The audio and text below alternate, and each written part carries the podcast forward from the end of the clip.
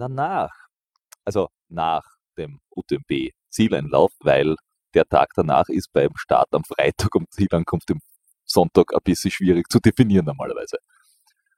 Der eine reibt sich noch die Augen, der andere grinst schon vor sich hin. Liebe Leute, wie geht's euch heute? Also mir geht's gut, denke ich. Äh, ich bin aber nicht so lange gelaufen wie, wie, wie der Rest. Also das, ich hab, hatte mehr Zeit zur Regeneration.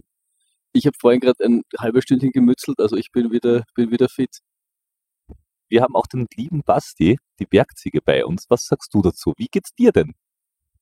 Mir geht's auch gut. Emotional aufgewühlt, auch wenn es nicht so klingt.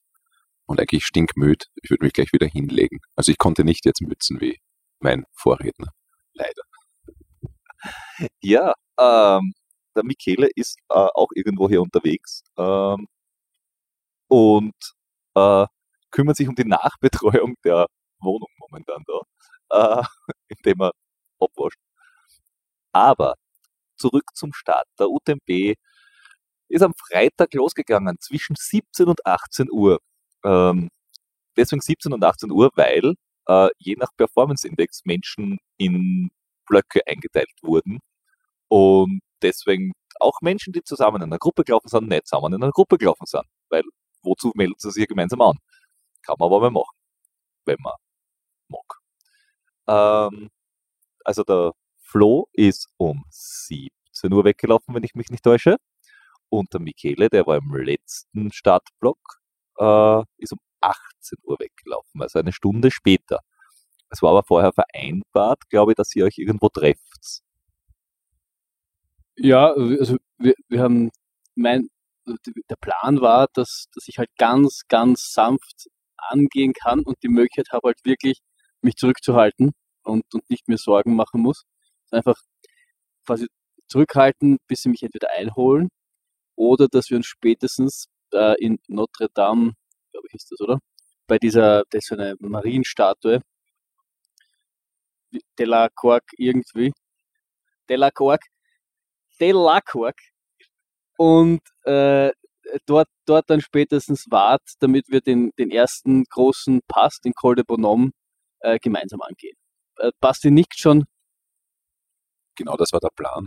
Ja, gut, wie wir alle wissen, die Pandemie hat sich keiner ausgesucht. In Wahrheit hat sich, glaube ich, keiner hier so ernst damit genommen, aber so hatte man die Möglichkeit, dreimal Vangelis, wie auch immer, der, äh, beim Start zu hören. Wir waren, also der Steffen und ich, zu viert haben wir gesagt, laufen wir gemeinsam, waren im zweiten Startblock. Im Prinzip war es eine geschenkte Stunde für den Flo, eine geschenkte halbe Stunde für den Steffen und für mich, was die Cut-Offs angeht, weil die waren nur auf die 18 Uhr Zeit gerechnet. Und die 46,5 Stunden, die man brauchen darf, maximal, waren im Prinzip für uns ein bisschen verlängert. Also es war ein, ein Zuckerl zum Start im, im Starter-Kit und ähm, ich denke auch, dass es gescheit war, dass wir aufeinander gewartet haben. Also der Flo hat es, wie gesagt, äh, bisschen lockerer genommen und hat dann in der wahrscheinlich, muss ich so sagen, beschissensten Labe, die es gibt in Le Contamin, heiß war, stickig war es, viel zu viele Leute drinnen, ähm, Maske musstest du aufhaben, okay, das verstehe ich noch, aber im Prinzip war es eher der allgemeinen Kondition und Motivation dort abträglich ist, war eigentlich nicht schön. Und dort hast du, glaube ich, 20 Minuten, 30 Minuten auf uns gewartet. Die Michele, dem Michele haben wir gesagt, du bist sowieso La Macchina, die Maschine. Ähm, das ist der einzige von uns, der Erfahrung hat und ist schon mal über 180 und einmal über 200 Kilometer in den Alpen rumgegurkt am Stück. Wir haben gesagt, der holt uns schon ein und ausgemacht war, bis zum Lac Combal hat er uns. Und er hat uns wirklich ziel, zielsicher, glaube ich, zwei Kilometer vor La Combal hat er uns gehabt. Also der, die, die Maschine hat, hat angesagt und geliefert, da, da hat man sich nichts anderes erwartet.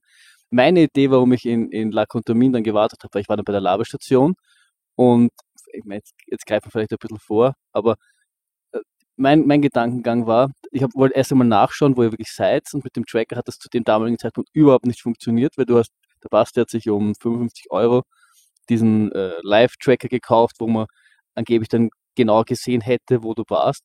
Und die Idee war quasi dadurch, dass, dass du es eben hast, ich immer ganz genau weiß, wie weit ihr weg seid und mich dann so ein bisschen, äh, wie soll ich sagen, spielen kann damit, indem ich dann bei der nächsten Laberstunde ein bisschen warte, aber das hat irgendwie überhaupt nicht funktioniert. Das heißt, ich habe nicht wirklich gewusst, wie weit ihr hinter mir seid.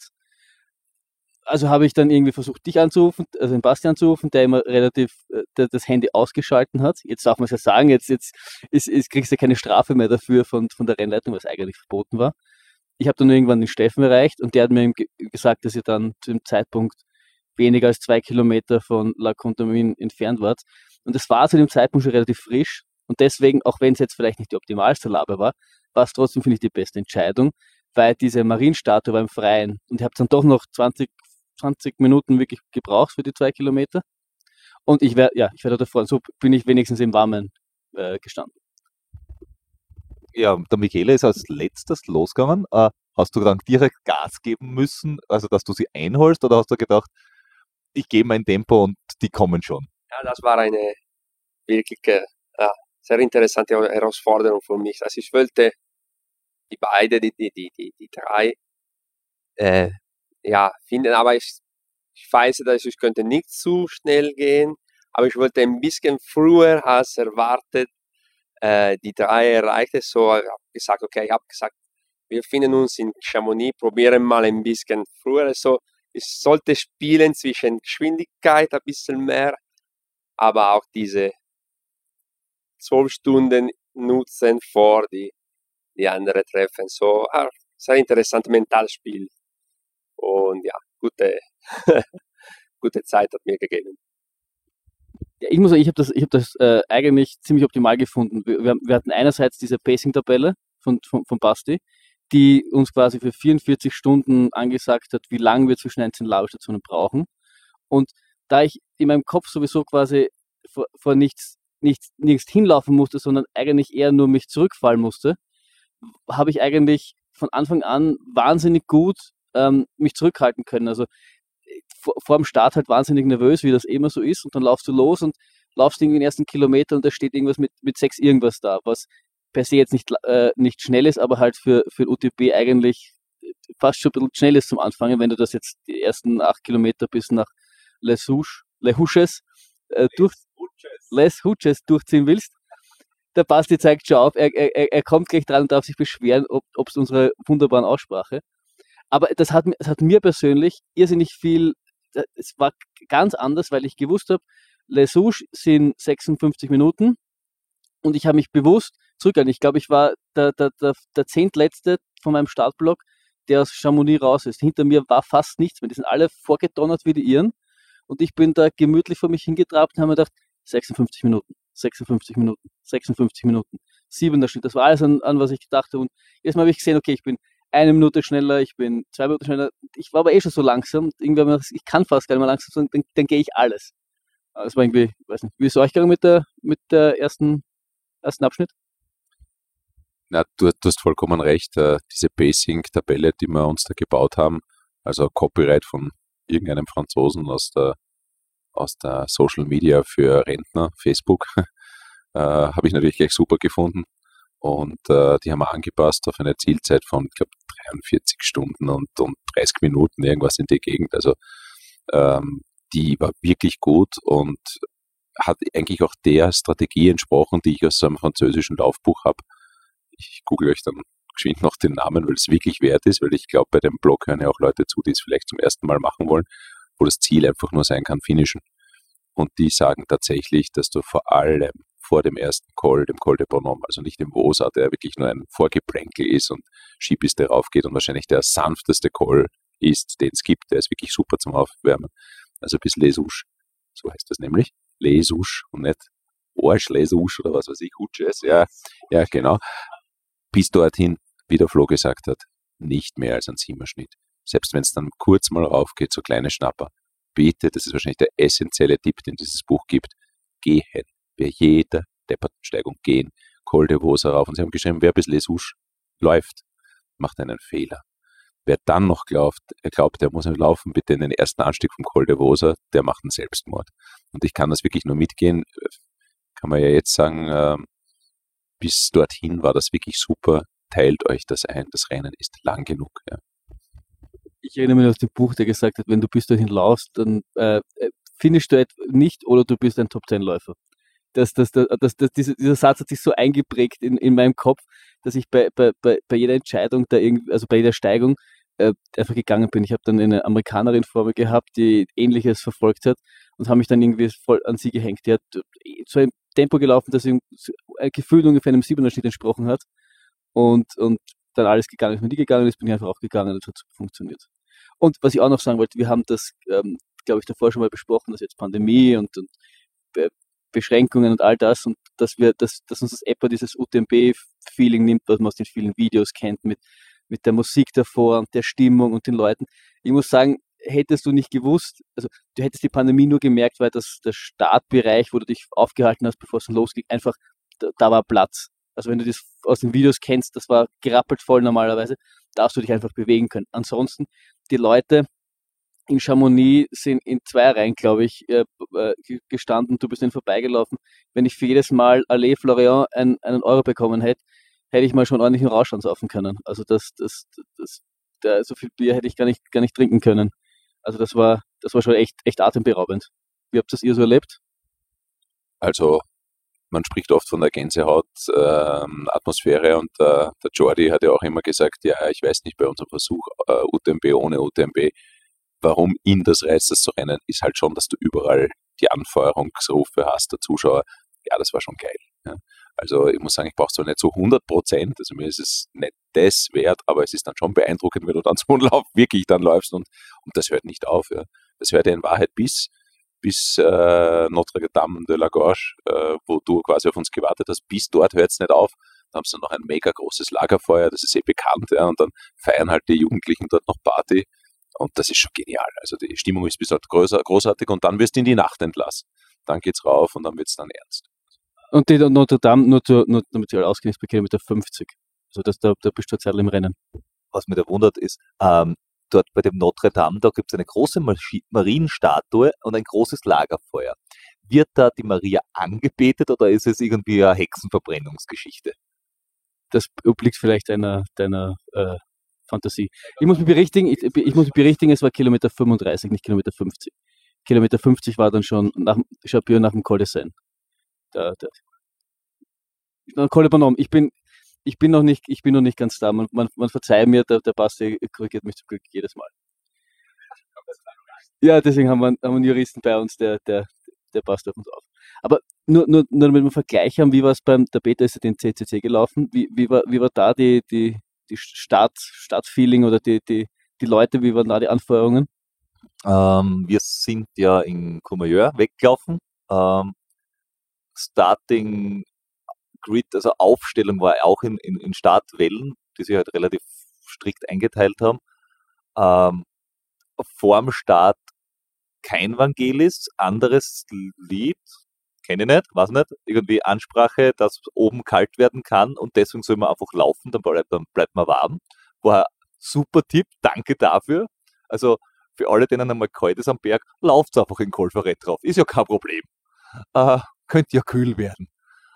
Und der, der, es war aber der Gänsehautmoment bei, in Courmayeur war für mich nicht der, der, das Abfahren von dem Lied, das ich nicht kenne, sondern dass ja drei Tage davor oder zwei Tage davor beim TDS jemand gestorben ist, ein, ein Tscheche, und sie äh, bei der, vor der ersten Startwelle eine Schweigeminute eingelegt haben.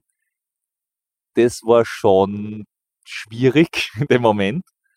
Vor mir ist auch noch ein, ein Tscheche gestanden, das hat es jetzt nicht leichter gemacht. Ähm, und das mal verdaut, hast nicht gewusst, jetzt da, ob du aufgewühlt bist, weil es jetzt gleich losläuft, aufgewühlt bist, weil da die Stimmung ist, oder aufgewühlt bist wegen der Schweigeminute. Es war auf alle Fälle ein relativ emotionaler Start. Und du hast bis Courmayeur raus relativ viele Leute gehabt. Also Zweierrennen waren es jetzt nicht, aber dafür hast du halt dann den, den, den, äh, den ersten äh, Berg den Tete de la Tronche, äh, rel relativ viele Wanderer gehabt. Und also bei den Wanderern muss ich sagen, jeder Zweite, der da entgegengekommen ist, hat die, hat die angefeuert.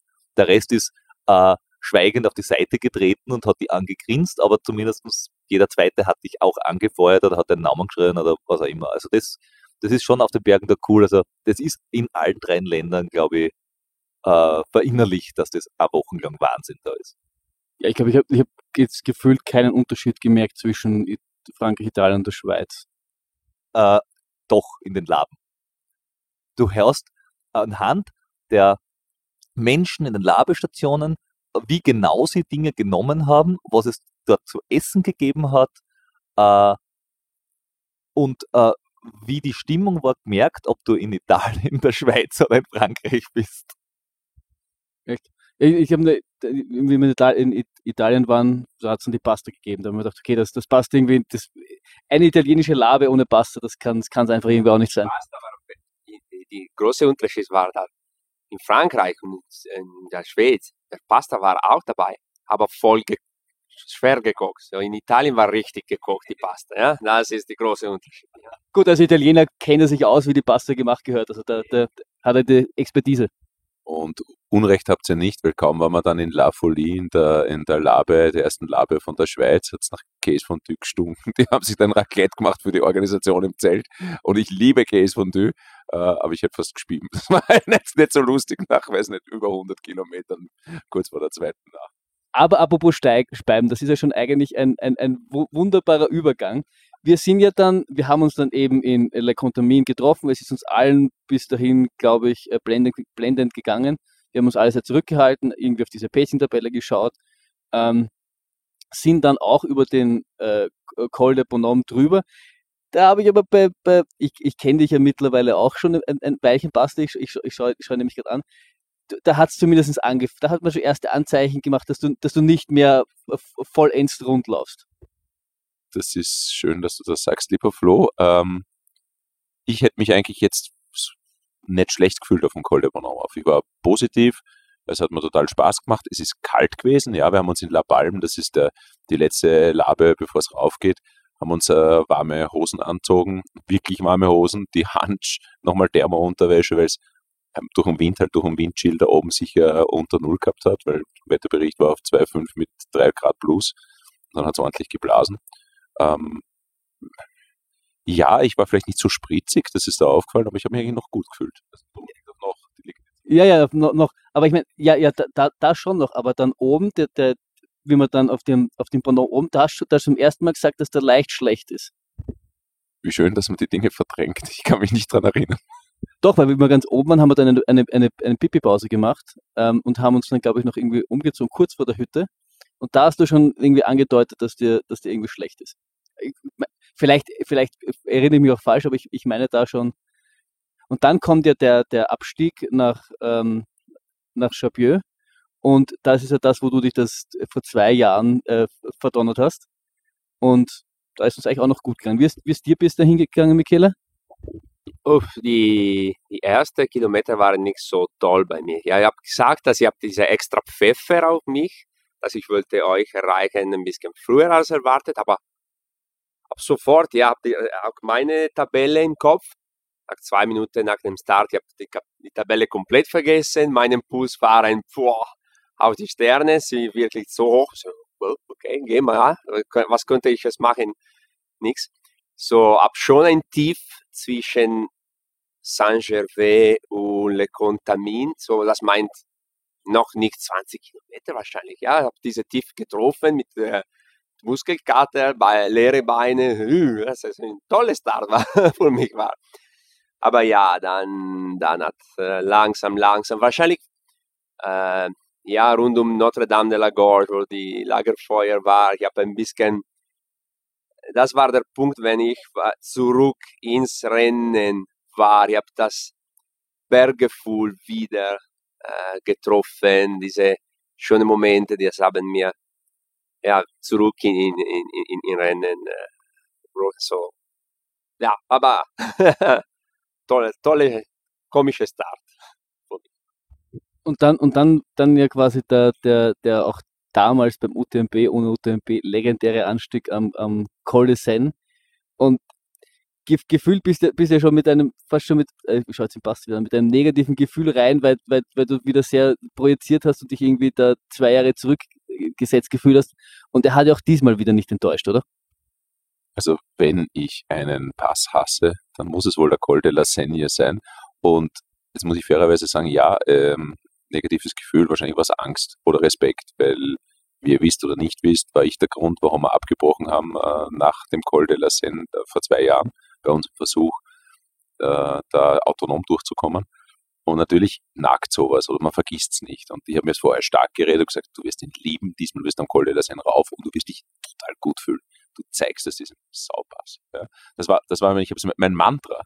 Blöderweise ähm, beim G-Gut war es das Hammer-Heat ISO, das mir nicht gut bekommen hat, obwohl da ging es ja noch, da war man nur wirklich kotzübel an der Kotzgrenze. Diesmal habe ich mir dann eingeredet, es muss wohl dieses ISO, das sie hier verwenden, sein, weil möglicherweise hast du recht, das war schon Richtung Chapieux runter. Ähm, ich starte immer mit vollen Flaschen ISO, das ich kenne. Dann in Saint-Gervais haben wir das erste Mal auftankt mit dem fremden ISO in Contamin noch einmal. Und irgendwie haben wir schon gedacht, naja, schmecken tut das nicht so. Oder es hat mir einfach nicht so gut getan. Und tatsächlich Chapieux halt wieder aufgeladen, wieder ISO getrunken, aber wirklich schon flau unten. Bravo. Und ähm, ich habe mich besser gefühlt als damals am Col de la Seine rauf, ja, keine Frage. Aber wirklich genau dort, wo es vor zwei Jahren war, wie das Amen im Gebet war mir kurz übel. Genau dort, ja. Und dann geht die ganze Maschinerie im Kopf wieder los. Damals auch, es wäre so leicht aufzuhören. Lass es doch einfach sein. Das hast du damals auch. Und dann, was bin ich für ein Lulu genau an derselben Stelle? Ja, das kann doch nicht. Das ist wie Self-Fulfilling Prophecy. Und dann war das so, wie man beim iPad immer die Dinge wegwischt. Wie Gedanken her, weg, weg, weg. Ich habe es immer wieder probiert.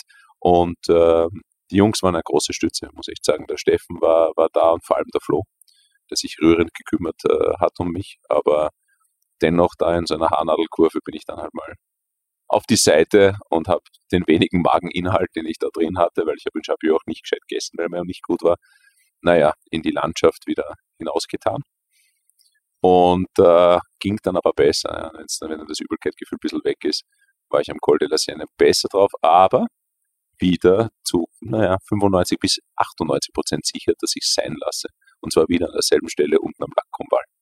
Und da waren dieselben Dinge. Vor einem Jahr hat der Peter uns dort geholt diesmal, naja, da musst du dort in der Früh aufhören. Da musst du warten, das dauert vielleicht zwei, drei Stunden, du bist verschwitzt, hast nichts Trockenes mit. Dann kommt der scheiß Bus, der dich erstmal nach Courmayeur bringt. In Courmayeur wird vielleicht der Peter sein, weil er wollte mit, mit den Ladies, die uns dann supportet haben, dort sein. Nur hat er überhaupt den Schlüssel mit? Oder wenn ich vorher fahre, dann hat er den Schlüssel vom Apartment bei sich, dann kann ich nicht mal ins Apartment. Das waren die Gedanken, statt zu sagen, verdammt, ich habe gekotzt, jetzt geht es mir besser, mach das Ding weiter, war mir total übel. Was mir sehr geholfen hat, war ein komplett anderes ISO, das wie durch Zauberhand vom Flo, das Flo seiner Flasche in meine Flasche gekommen ist. Vielen Dank dafür, weil ich glaube, das ISO hat mich gerettet. Also, danke. Ja, es war, also wir haben, wir haben eigentlich immer gewusst, dass es, dass es irgendwie weitergehen muss, weil ich, ich glaube, von den vielen Problemen, die du haben kannst, ist Übelkeit noch irgendwie die angenehmste.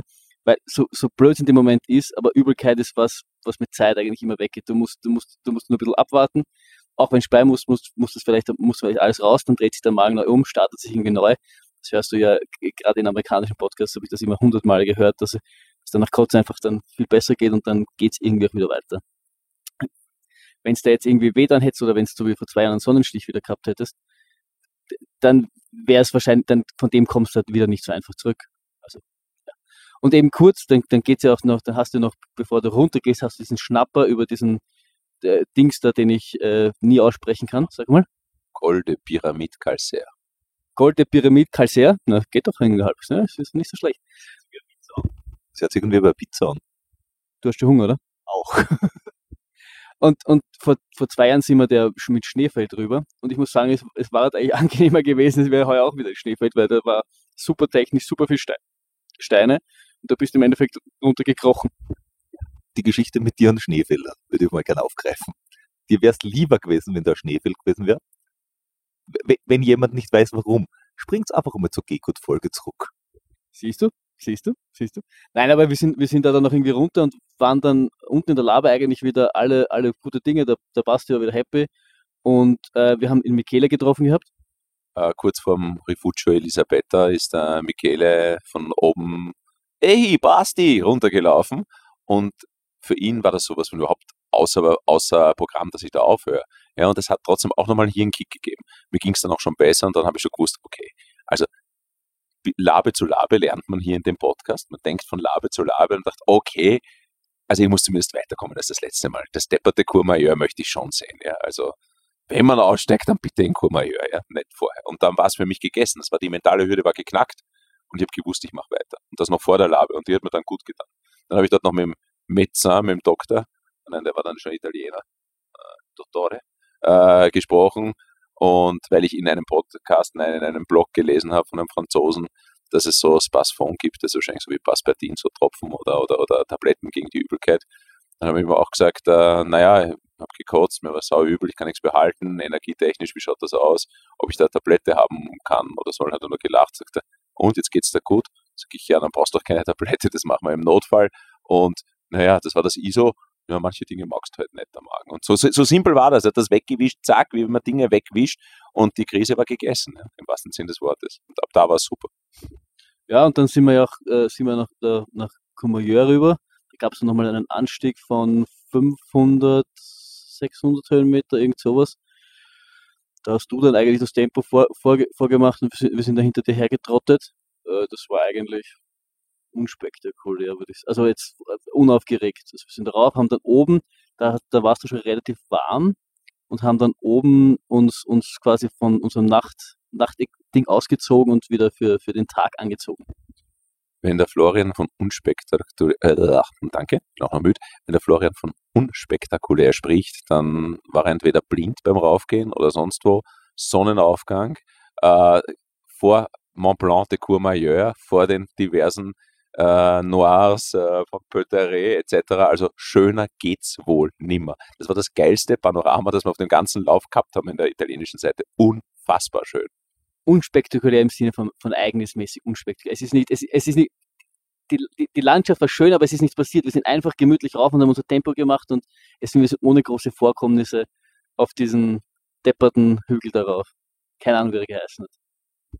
Arrêt de Montfavre ich, ich finde, wir können den Basti eigentlich nicht mehr in den Podcast nehmen, weil der spricht das viel zu gut auf. Peter, wie hat der Hügel, Hügel geheißen?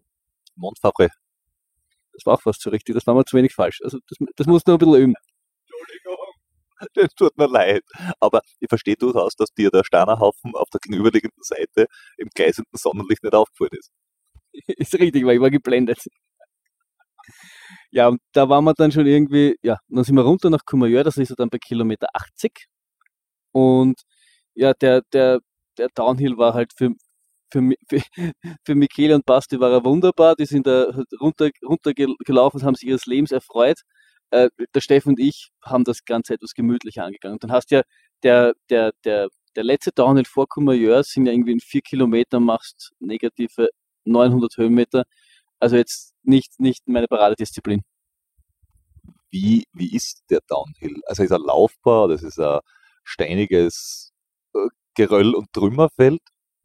Äh, die erste Teil ist auf einer Skipiste relativ steil, ja.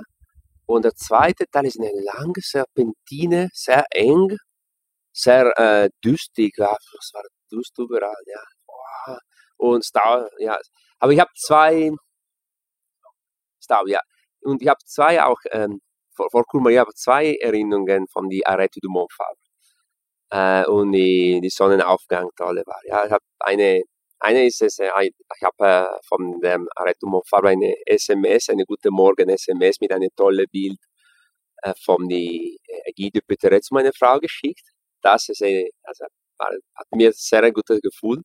Und dann habe ich getroffen äh, drei Rumänenläufer. Wir haben uns äh, begrüßt auf Rumänisch und das ich habe eine spezielle Verbindung mit, äh, mit Rumänien, das in, in die rumänische Karpatien. Ich habe meine erste 100 Kilometer Trail gelaufen, so das war ein emotionaler Moment äh, für mich auch, ja.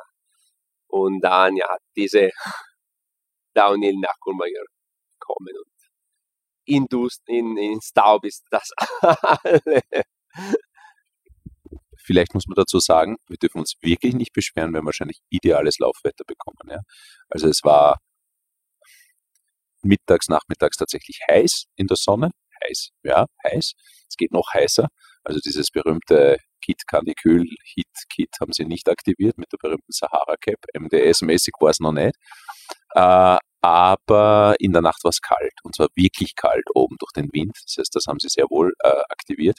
war perfekt. Ich glaube, auch hier wie woanders hat es wenig geregnet, weil tatsächlich, äh, Michele hat von Dusty Trails gesprochen, ja, die waren nicht nur Dusty, es waren, es waren kiloweise Staub, die da rumgewirbelt wurden, wenn du da drüber junderst und es ist, glaube ich, darunter, so anhand von, von den Stützen der Gondel geht es nämlich runter, ziemlich steil. Ich fand super laufbar. Wir haben dauernd überholt und gesagt, okay, sorry, please, ja, désolé, bam, bam, bam, vorbei.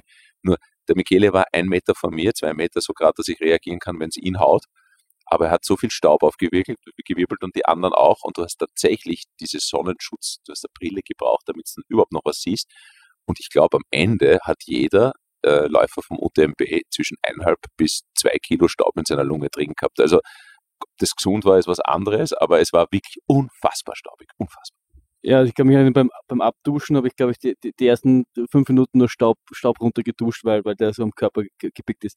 Ich fand auch, dass der erste Teil dieser, dieser schmalen Serpentinen da oder was das da waren, die waren eigentlich eh ganz gut laufbar. War jetzt nicht so schnell, schnell wie, aber das war ich dann eigentlich okay. Ich, aber dieser letzte Anstieg, wo es dann wirklich die vier Kilometer mit den 900 Höhenmeter, die waren halt für mein, für mein Empfinden etwas, etwas zu steil. Da kann ich dann auch nicht mehr so gut laufen lassen und da, das ist ja bekanntlich nicht meine allergrößte Paradedisziplin, dieses, dieses Bergablaufen. Warum man sich nicht runterbeamen kann, ist mir heute noch ein Rätsel, aber was, was, was willst du machen? Ähm, Gibt es dort eine Gondel? Ja. Ich könnte dir einen Tipp geben, wie du nicht runterlaufen musst. Ja, aber dann darf ich nach, nach ja nicht mehr weiterlaufen. Ja, Details, Details, das ist dann ein anderes Problem. Auf jeden Fall sind wir dann in, in Kumajor rein und jetzt müssen wir zum ersten Mal auf unsere. Apropos, äh, Gondel und nicht weiterlaufen. Da könnten wir nochmal äh, den Trainer befragen, was der von dieser Gondel hält und nicht weiterlaufen in Courmayeur. Ja, wir sind dann auf jeden Fall rein nach Courmayeur und der, der, der Peter hat ja dort dann das erste Labe aufgebaut. Und wir haben eigentlich vorher gemeint, dass es ist die große, die große Dropback-Labestation, wo es, wo es dort Tische gibt und du kannst das erste Mal die Möglichkeit zu schlafen das wir ihn eigentlich so wirklich nicht brauchen und er soll sich lieber ausschlafen, weil er ist ja eigentlich geschätzterweise irgendwo zwischen 3 und 5 in der Früh wollte vom CCC ankommen und wir wollten dann so gegen den, kurz vor Mittag, Vormittag irgendwann dort sein. Das heißt, 39, das heißt, viel Möglichkeit zum Schlafen hätte es nicht gegeben. Aber im Nachhinein haben wir alle gesagt, es war gut, dass er da war, weil die haben eine, eine unfassbare Labe aufgebaut. Die haben einen ganzen Tisch, war quasi voll mit allem, was du dir vorstellen kannst. Tomaten, Oliven natürlich, Süß, Süßkram in allen, allen möglichen Formen.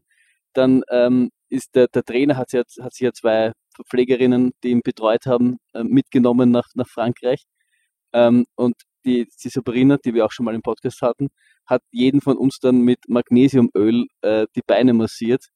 Äh, das war fantastisch, unglaublich. Es ist auch mehr, mehrmals fotografiert worden, die, die Labelstatue von dir. Äh, ja, stimmt. Also im Laufe des, des äh, ganzen UTMBs ist diese Labestation, glaube ich, von, keine Ahnung, 15 Personen oder so fotografiert worden und von mindestens doppelt so vielen kommentiert. Und auch von mehr als den äh, Anwesenden genutzt worden. Man muss dazu eins sagen, dann in Champelac, ich greife um, was weiß ich, 40, 45 Kilometer vor, ist dann wirklich passiert, dass ein total fertiger Franzose, Nona, ist äh, zu dem Tisch, wo eure Labe aufgebaut war, gekommen. Ich muss sagen, die Laben waren Gold. Die Massagen waren noch goldener. Und hat dann zu seiner Frau gesagt, der Franzose, siehst du, siehst du, so muss eine Labe sein und nicht das, was du mir bietest. Es war so unfassbar. Und ich habe noch ein, ein, ein, wunderbares Löffelchen vom, vom Couscous genommen und dachte, na, esst nur das andere Zeugs. Was für ein Vorteil, ja. Was für ein Doping, ja. Bravo. Ich kann nur dazu sagen, dass in Courmayeur, ich habe einen tollen Tipp von Flo benutzt. Flo hat, hat uh, uns gesagt, in uh, Dropback in Courmayeur eine Zahnbürste ja, lassen. Und das, ja, dieses Gefühl mit die frische, frische geputzte Zähne hat, hat ja sehr geholfen. So Kudos zu Florian, ja, für diese Tipps des, Tipps des Jahres. Für mich, wirklich.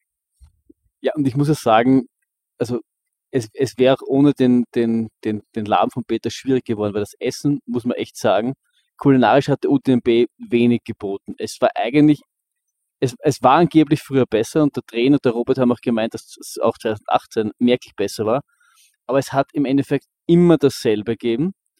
Ähm, variiert hat, ob es vielleicht einmal Pasta gegeben oder nicht, aber da haben wir, wie wir, wie wir vom Michele schon gehört haben, da hat es ja auch große Qualitätsunterschiede gegeben. Und es war dann auch irgendwie, sie, du durftest halt nicht selbst reingreifen aufgrund der, der Covid-Maßnahmen. Das heißt, sie haben dir immer mit so einer Zange dieses Teil rausgegeben. Und irgendwie war das alles nicht ganz, ganz rund. Also wir haben das ja äh, beim IATF schon erlebt, wie, wie, wie die dort mit den Covid-Regeln gemacht haben. Dort hat das weitaus besser funktioniert. Die haben dir das auch rein, du hast den Becher gegeben, haben das reingegeben und da haben sie mit dieser Zange das und dann hat auf der Webseite haben sie geschrieben, dass sie Riegel haben und auf die habe ich dann gebaut und teilweise hatten sie nur halb, halb durchgeschnitten und dann jedes Mal, wenn du sagst, du hättest einen, einen, einen Riegel, hat sie dir einen in die Hand gedrückt und aber die nächste Labestation war irgendwie drei bis vier Stunden weg. Das heißt, nur mit einem springst du halt jetzt auch nicht weit und dann war mir das immer unangenehm, dass ich dann sagen, ich hätte gerne aber noch fünf oder so und irgendwie das war alles nicht ganz rund. Ja, aber beim, beim IATF äh, haben sie jetzt ja nicht die Zangen gehabt, sondern dort haben sie Einweghandschuhe halt einfach angehabt, haben reingriffen, haben die irgendwie fünf Orangen gegeben und zwei Müsli-Riegel und weiß nicht was und was nicht, von mir so Salami-Sticks oder keine Ahnung, was, was, was Menschen halt gern gehabt hätten. Äh, und dort war es wirklich so, ich, ich, habe beim, beim CCC ja ähnlich erlebt äh, und ich habe auch immer gleich, gleich hingedeutet quasi und habe schon gedeutet, mach meinen Napf hier voll, weil ich so einen, so einen, wieder diesen Faltnapf mitgehabt und habe gesagt, weiter, weiter, weiter und mit der Hand halt deutet, dass da jetzt da, dass da mal aufgeladen werden muss, weil mit 200 Kalorien komme ich wahrscheinlich bis zum Ortsschütt, aber weiter auch nicht. Äh, also das haben sie dann schon verstanden, nur du hast halt, was, was, was haben wir in den Laden grundsätzlich gehabt? Du hast gehabt äh, Suppe mit Nudeln meistens, also so Nudelsuppenzeug. Du hast manchmal Nudeln gehabt, aber nicht immer. Du hast nicht immer Orangen gehabt, aber meistens. Du hast immer Zitronen gehabt, aus pff, keine Ahnung welchen Gründen aber ist auch gegangen. Tequila haben es leider keinen gehabt. Ähm, du hast immer das ISO gehabt, du hast immer Cola gehabt, du hast immer Wasser gehabt. Sie haben Sprudelwasser gehabt aus völlig unerfindlichen Gründen. Gründen. Ich glaube, SodaStream hat irgendwie geworben, weil sie, haben, sie hatten auch in einer Labestation SodaStream Cola, also das Cola hat mit SodaStream irgendwie angemacht. Und ich glaube, die waren irgendwie Sponsor oder so irgendwas. Okay, okay das erklärt es natürlich. Ja, dann haben sie gehabt äh, Käsewürfel, dann haben sie irgendwie aufgeschnittene Wurst, glaube ich, gehabt. Äh, nicht, nicht überall. Äh, dann haben sie diese Müsli-Fruchtriegel, glaube ich, waren das, gehabt.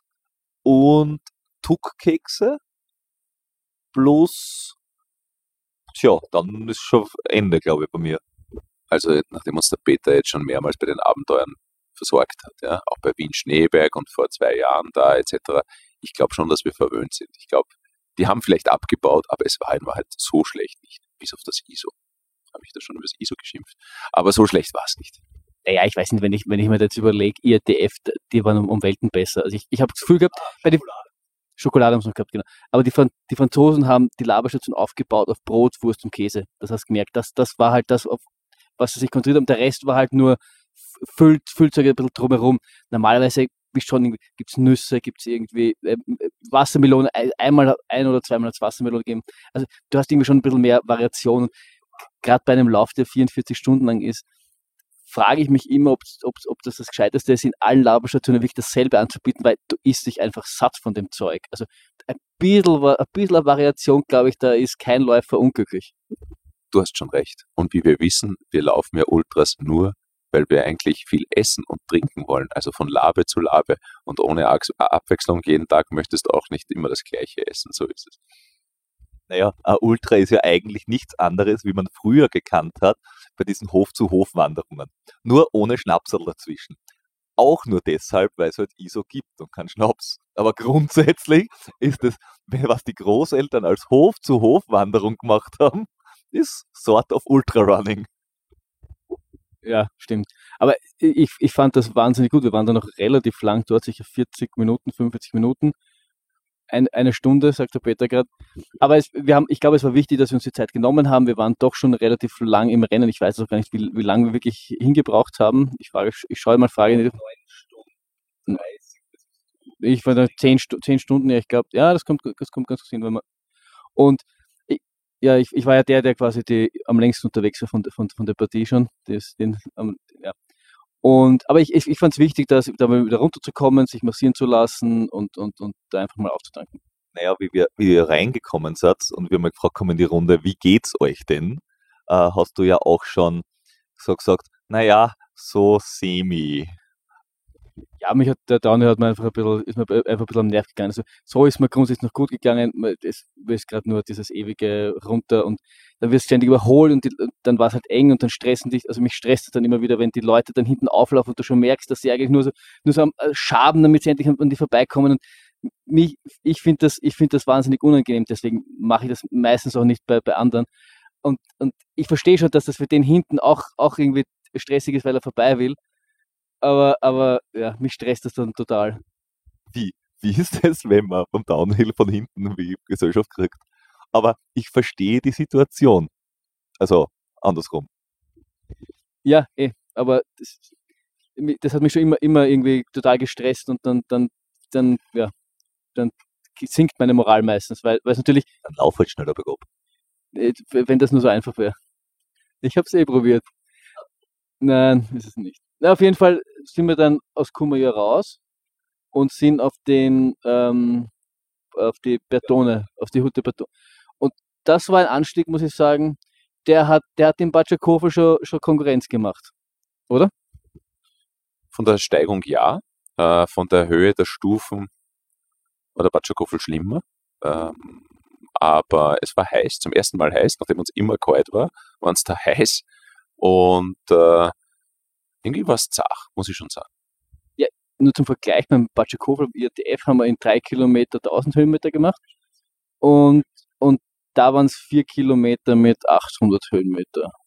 So ungefähr, ein bisschen unter vier Kilometer, irgendwas zwischen drei und vier Kilometer. Aber es war schon ziemlich, ziemlich zart. Der, der, der Michele ist irgendwie voraus und hat, hat, hat, hat Tempo gemacht und war, war war wahnsinnig gut drauf, hat gefühlt immer nur gelacht, wenn ich ihn gesehen habe oder wenn ich mal rauf, raufgeblickt habe. Und da passte dann das zweite und ich, ich mit dem Steffen hinterher. Ich finde, wir, haben, wir haben ein gutes Tempo gefunden. Wir, wir, es, war, es war okay, aber es war schon anstrengend. Also es war, es war schon, es hat schon gezahlt irgendwie. Ich war schon froh, wie wir oben waren. Das heißt, der Michele hat da schon äh, seinen, seinen Rennmodus gefunden gehabt. Äh, Im Fahrerreit, ich war knapp schläfig da. so, ich kann, na wirklich, ich, mein Kopf war wirklich schläfig und ich kann nur auf die beste Linie fokussieren, könnte nicht denken, aber nichts in Race-Modus, nur in uh, Survival-Modus, ja, da war ich dort. Ich habe gedacht, okay, the path of least resistance soll ich finden, soll ich habe diese Wege durch die Steine gefunden, aber das war ein Mantra, aber wirklich überschläfig, mehr als äh, kompetitiv. Ich kann mich erinnern, dass kurz, kurz bevor wir bei der Hütte waren, da, da, da haben wir dann auf dem Basti aufgeschlossen und du, der Basti hat irgendwie gesagt, der, Michaela lass sich das halt nicht mehr nehmen, der, der ist, jetzt ist er, jetzt ist er anders. Also war, die, der, der Eindruck war, war ein komplett anderer. Es, es hat so gewirkt, als wärst, jetzt wärst du da und jetzt, jetzt die Maschine ist angelaufen, die Maschine duckert dahin und, und aber die, ja, und dann waren wir auf dieser Hütte oben und dann, dann laufst du lang dieses Plateau da entlang bis zur Bonatti und dann weiter bis nach. Äh, nach der Bonatti kommt es nach Arnova. Ähm, ich möchte den Peter fragen, weil der war dort noch recht frisch, weil die ja begonnen haben in Courmayeur mit diesem extra Schleifchen auf diesen zärtlichen äh, Tranche rauf. Ähm, Gegend großartig. Ich war schon ein bisschen müde, da hat man gedacht, äh, es ist heiß, vielleicht sollte man doch ein Sahara-Cap haben. Hatte ich leider nicht mit. Traurig. Äh, Peter, du bist dort frisch vorbei und hast uns auf Insta oder so äh, ein Video geschickt. Geil, geil, geil, es ist so super. Ich weiß, warum ich es mache. Erzähl du mal, weil die, du kennst die Strecke anders als wir. Wir waren schon ein bisschen müde dort. Naja, bei mir war es äh, zuerst dieser Tete de la Tronche. Äh, der war der war richtig mühsam eigentlich, weil du bist das Courmayeur rauf und dann sind es halt aus dem Stand, äh, weiß nicht, 13, 1400 Höhenmeter nach oben und du arbeitest die hoch. Das ist einerseits als Einstieg gut, dass du nicht zu schnell paced, andererseits mühsam, weil du startest in einem Startblock. Und jetzt hast du zwei Möglichkeiten. Entweder du schaust, dass du bis zum, äh, bis zum Single Trail dich ausbrennst und richtig Gas gibst, dass du vorne bist. Und dann musst du aber das Tempo auch gehen können nach oben. Oder du bist halt irgendwo in dieser ewig langen, äh, in dem ewig langen äh, Zug von Trailgehern dann bergauf gefangen und musst darauf hoffen, dass die, die vor dir, die, die jeweilige Gruppe dann aufhalten, das merken und einmal auf die Seite gehen und einmal 18 Leute durchlassen. Also es ist irgendwie, es ist ein bisschen wie auf der B6, wenn vorne jemand mit dem Traktor fährt. Der kommt auch weiter, aber dahinter hat er viele, viele Freunde, die eigentlich nur darauf warten, dass er entweder abwirkt oder kurz einmal austritt. Und da musst du dann halt auch schauen, dass du nicht zu aggressiv überholst, weil du machst da A, keine Freunde und B, brennst die halt wieder aus. Jetzt habe ich mir auch jemanden gesucht, der nicht aggressiv, aber doch äh, bestimmt darauf marschiert ist und mir gedacht, passt, an diesem Arsch bleibe ich dran. Jetzt nicht, weil es ein Arsch war, sondern an dessen Arsch und bin halt dann drauf gedackelt. Und dann oben äh, entlang so ein, so ein Bergkamm und wir sind nach Bertone nach unten äh, gelaufen. Ich glaube 700 Höhenmeter oder so, geht's so nach unten. Das war eigentlich ein recht, recht, recht feiner Downhill, wo, wo, wo du richtig äh, Gas geben kannst da. Äh, aber mit Zurückhaltung halt runter. Äh, und dann Bertone bis ähm, Bonatti ist da hingegangen, das war, das war schön, äh, da, da, keine großen Besonderheiten, also es, es war schöne Landschaft, schönes Wetter, aber jetzt war jetzt der lauftechnisch war es halt okay, immer mit dem Hintergedanken, hey, auch wenn es schön ist, nicht draufdrücken, da kommen noch zwei, drei Hügel. Äh, und dann ist der Downhill nach äh, Arnowitz, ähm, ähm, da geht's recht steil den, den Berg runter, also durch, durch, einen, durch einen Wald. Und ich habe vom Start weg, der war um neun bei mir oder Viertel nach neun, äh, war mir kalt. Ähm, ich habe die Handschuhe angehabt. Ich habe auch da, noch die Handschuhe angehabt, da war es, ich weiß es nicht, mittags. Alle anderen schon in kurz, kurz, keine Ahnung, und ich war in kurz äh, unten, oben äh, mit Ärmelingen, die man ein bisschen nach unten gestrickt habe, aber mit Handschuhen. Und der Wald war dann halt lustig, weil da hast du wirklich gemerkt, wer Downhill mag und wer nicht. Wer nicht, Stöcke, gehen, wer schon, Handschuhe, hurra die Kams, ab durch den Wald. Ich glaube, das waren 30 Personen bis zur Labestation.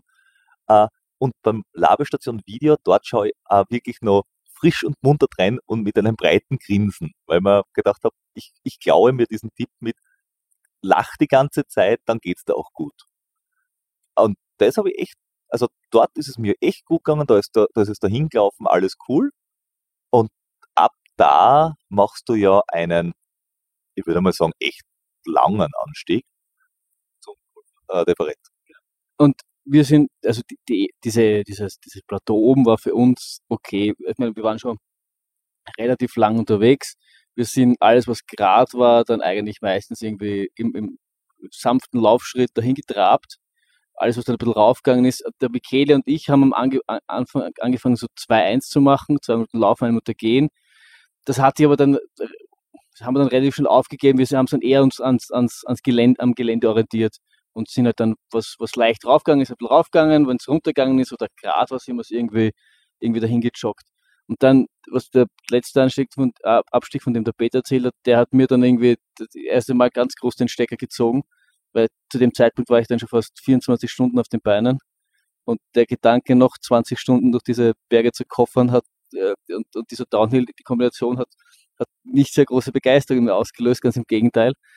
Äh, und, und ich bin runter in die Labe gekommen und habe hab, äh, ähnlich wie der Basti, ich war mir zu 95% sicher, annähernd zu 100% sicher, dass es eigentlich keinen Sinn mehr macht, weil der Col de Ferret ist jetzt auch kein, keiner, mit dem man spaßen kann. Und das sind halt dann ein, ein 17 Kilometer Abschnitt, bevor es dann eigentlich wieder, wieder zur, nach, nach La Folie geht, zur nächsten Labestation. Ich war mir nicht sicher, ob ich das, ob ich da mental dafür bereit bin. Muss man sagen, das war wirklich eine, eine Distanz, die nicht schlimm ist. Von dem äh, Bertone nach Anova sind es, weiß nicht, elf Kilometer, zwölf. Und wir haben uns generell gefragt, wie lang können elf Kilometer sein? Du laufst da und laufst und gehst und laufst. Ich sage, ja, okay, aber das waren jetzt sicher schon acht, neun. und trotzdem kommt das Ding nicht näher, es kommt nicht näher. Und auch der Steffen, der war da auch sein Tief gehabt, also ganz so war es wohl nicht, weil alle haben ein bisschen, gut, das sitzt halt schon ein ganzer Tag auf den Beinen, in den, in, in, in den Knochen. Und der hat dann noch gesagt, das gibt es ja nicht nochmal und nochmal und dann hast du wieder gesehen in der Weiten, das laufen die immer noch oben, das gewusst auch noch als unten.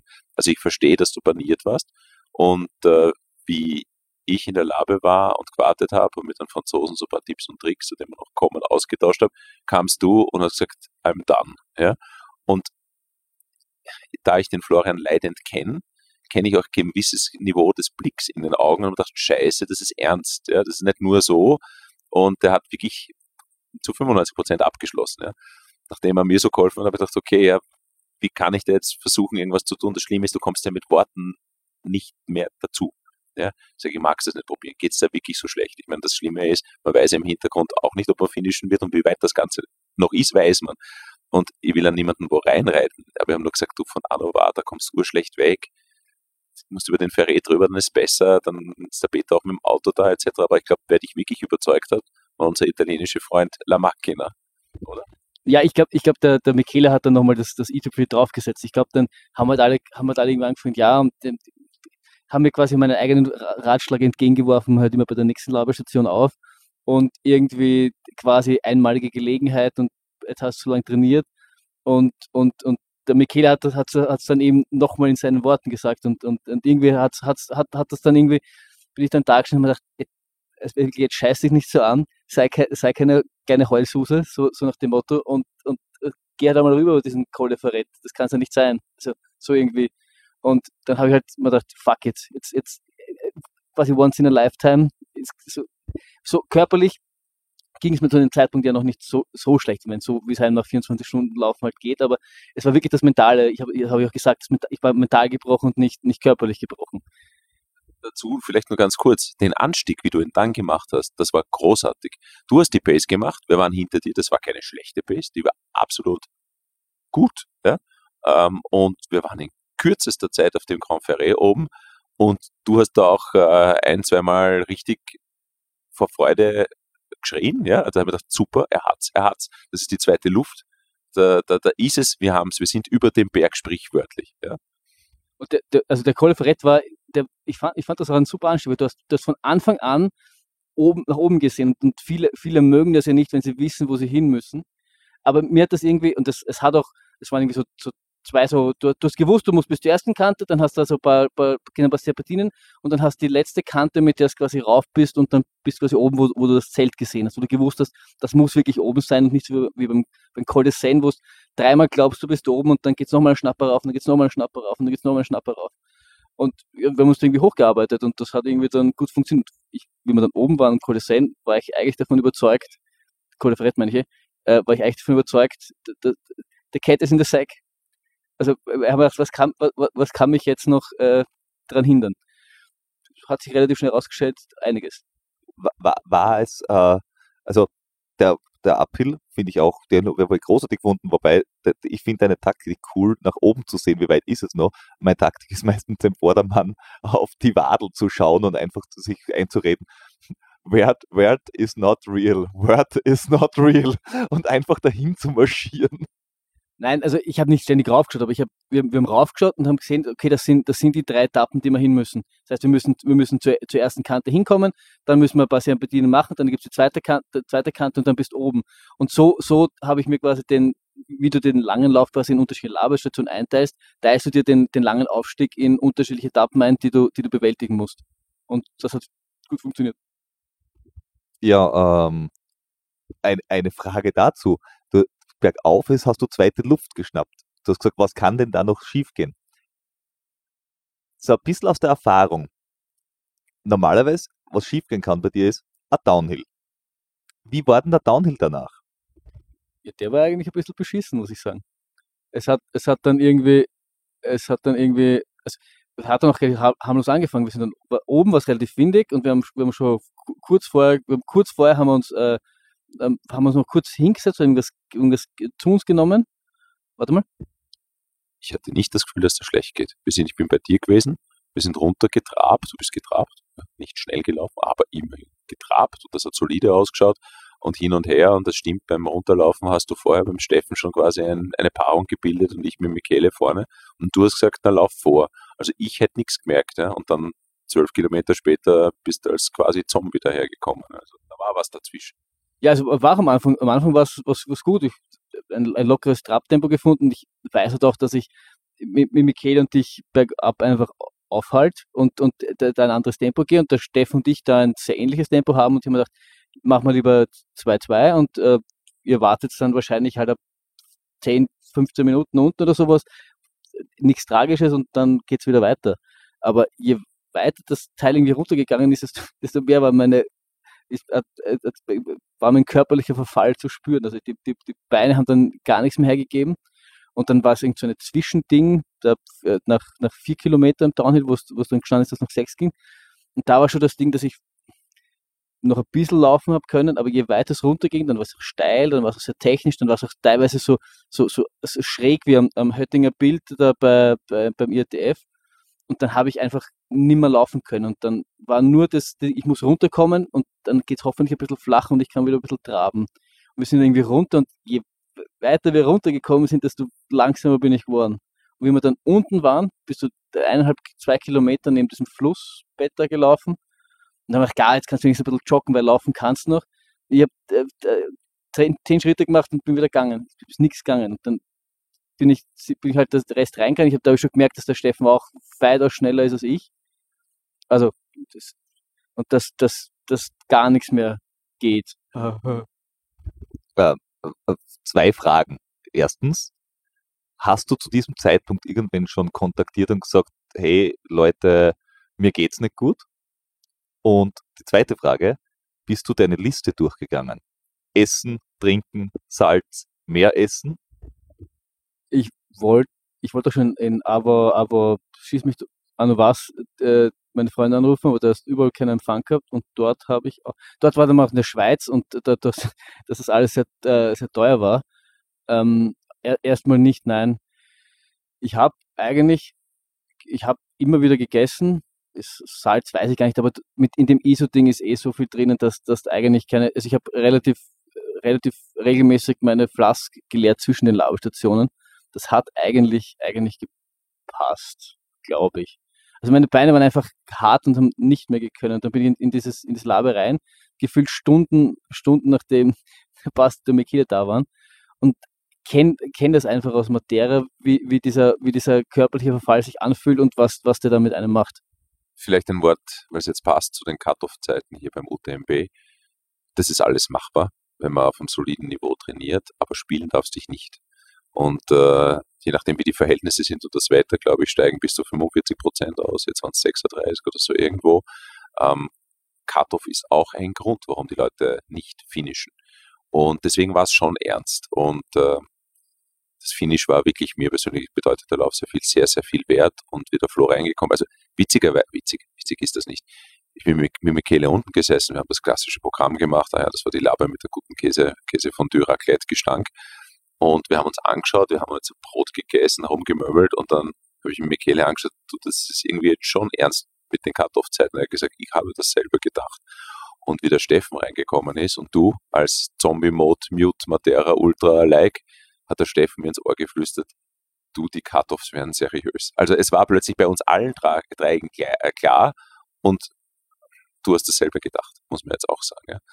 Also das wäre vielleicht gegangen, wenn es überhaupt keine Cut-Offs gegeben hätte. Ja, irgendwie hätten wir es vielleicht auch wieder auferstanden, aber das war ein Stressfaktor für alle, wahrscheinlich am meisten für dich. Ja. Das ist dann nicht lustig. Ja, ich habe auf, hab auf jeden Fall gewusst, dass ich erstmal in der nächsten Zeit nicht, nicht schneller kann. Und damit ist es dann mit der beginnenden zweiten Nacht, da war es ja dann acht, acht oder, acht oder so irgendwas entgegen, wirst halt auch nicht schneller. Das heißt, da kommst, kommst du dazu, dann ist angestanden, dass bis nach Champelac vier Stunden sind. Da wäre es dann irgendwann Mitternacht gewesen. Und ich weiß halt auch mittlerweile leider, wie sich eine zweite Nacht anfühlt und wie, wenn es dann bergab geht, wie sehr ich dann auch im Delirium sein kann. Euch wollte ich da nicht aufhalten, alleine wollte ich mir das auch nicht antun, weil ich gewusst habe, wenn ich das alleine mache, dann wichst es mich irgendwo auf und, und ich, ich, ich schaue schön rein.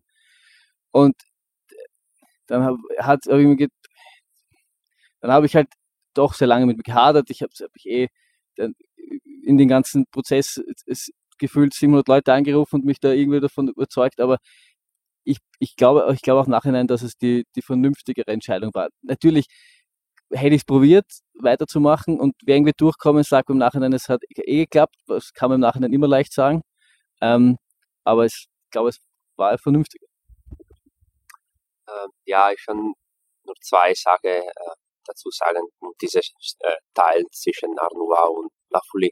In Arnois erinnere ich ja ein bisschen dir, dir zu helfen, probiert äh, Vorbereitung um die positive Imaging. Ja, hab gesagt, denkst, was du verdient, wenn du weitergehst. Äh, eine gute Erzählung an dem Podcast und zum Glück, wir sind hier, um reden um die positive, sehr ähm, solide äh, Ausstieg, das du hast geliefert. So hat, hat funktioniert. Könnte besser sein, aber diese positive Imaging ähm, hat, hat bezahlt am Ende. Dann hab gesagt, ja, denkst du, dass du kannst ähm, stolz auf dich sein. So, diese hat, hat, hat wirklich bezahlt. Und erinnerst, du hast mich in die Augen geschaut und gesagt, du bist schuld. Wenn du hast deine gute Entscheidung getroffen. So, ah, beste, du bist schuld. Wort, ich habe in meines Lebens gehört, dass wenn mein Chef sagt so, du bist schuld, ist nicht so leid, ja, zum Beispiel.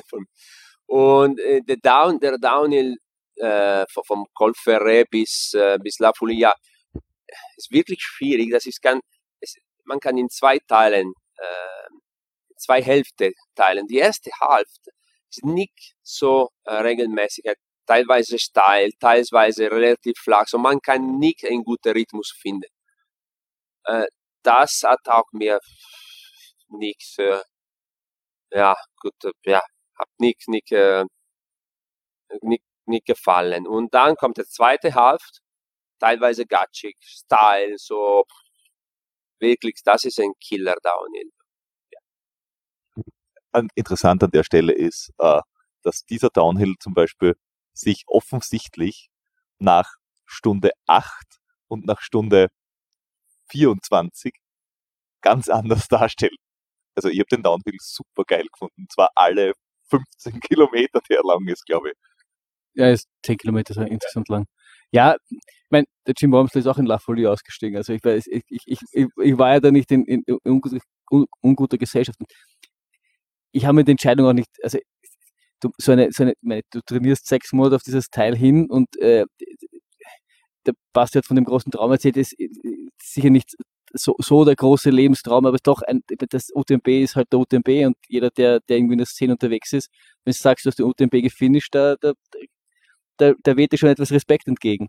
Und das dann halt auch einfach wegzureißen, war nicht einfach. Und ich war sicher auch insgesamt dann eine, eine Stunde, eineinhalb in der Labe und immer hin und her und soll ich nicht vielleicht doch und, und, und, und gutes, gutes Teufelchen, böses Teufelchen äh, äh diskutieren lassen miteinander schlussendlich habe ich es dann, ich dann irgendwie, irgendwie doch nicht übers Herz gebracht, weil, weiß ich nicht. Ich, ich wollte dann halt nicht, ich wollte dann halt nicht irgendwo zwischen Schampelak und Dings enden und dann irgendwie äh, mir irgendwie wehtun und dann dazu bin ich dann ein bisschen zu sehr, zu sehr Schisser davor.